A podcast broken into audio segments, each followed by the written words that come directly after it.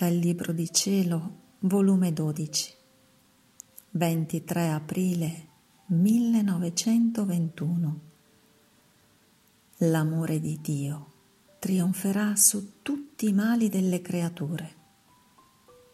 Tu stendi il tuo volere nel mio ed io guarderò gli atti delle creature attraverso dei tuoi atti divini e costringerai il mio volere eterno a discendere al di sotto delle sfere per trionfare della malvagità, della volontà umana.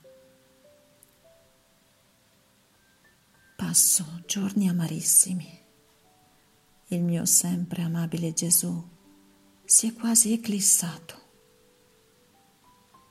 Che pena, che strazio.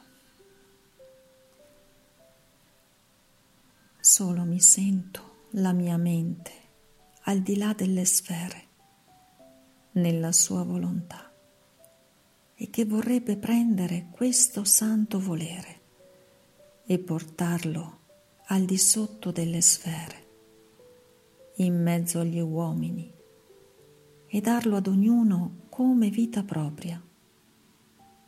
La mia povera mente si dibatte tra il voler divino e il volere umano di tutti per farne uno solo.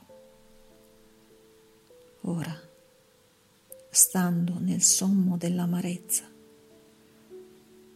il mio dolce Gesù appena si è mosso nel mio interno e uscendo le sue mani ha preso le mie nelle sue e nel mio interno mi ha detto, figlia mia, coraggio, verrò, verrò. Tu non ti occupare d'altro che del mio volere. Lasciamo da parte la terra. Gli uomini si stancheranno nel male. Dovunque andranno seminando terrori e spaventi e stragi, ma giungerà la fine il mio amore trionferà su tutti i mali di loro.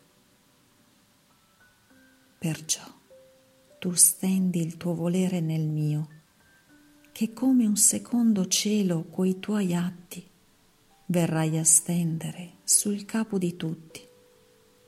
Ed io guarderò gli atti delle creature attraverso dei tuoi atti divini perché tutti partono dal mio volere e costringerai il mio volere eterno a discendere al di sotto delle sfere per trionfare della malvagità, della volontà umana. Perciò, se vuoi che il mio volere scenda e il mio amore trionfi, tu devi salire al di là delle sfere, dimorarvi, estendere i tuoi atti nella mia volontà.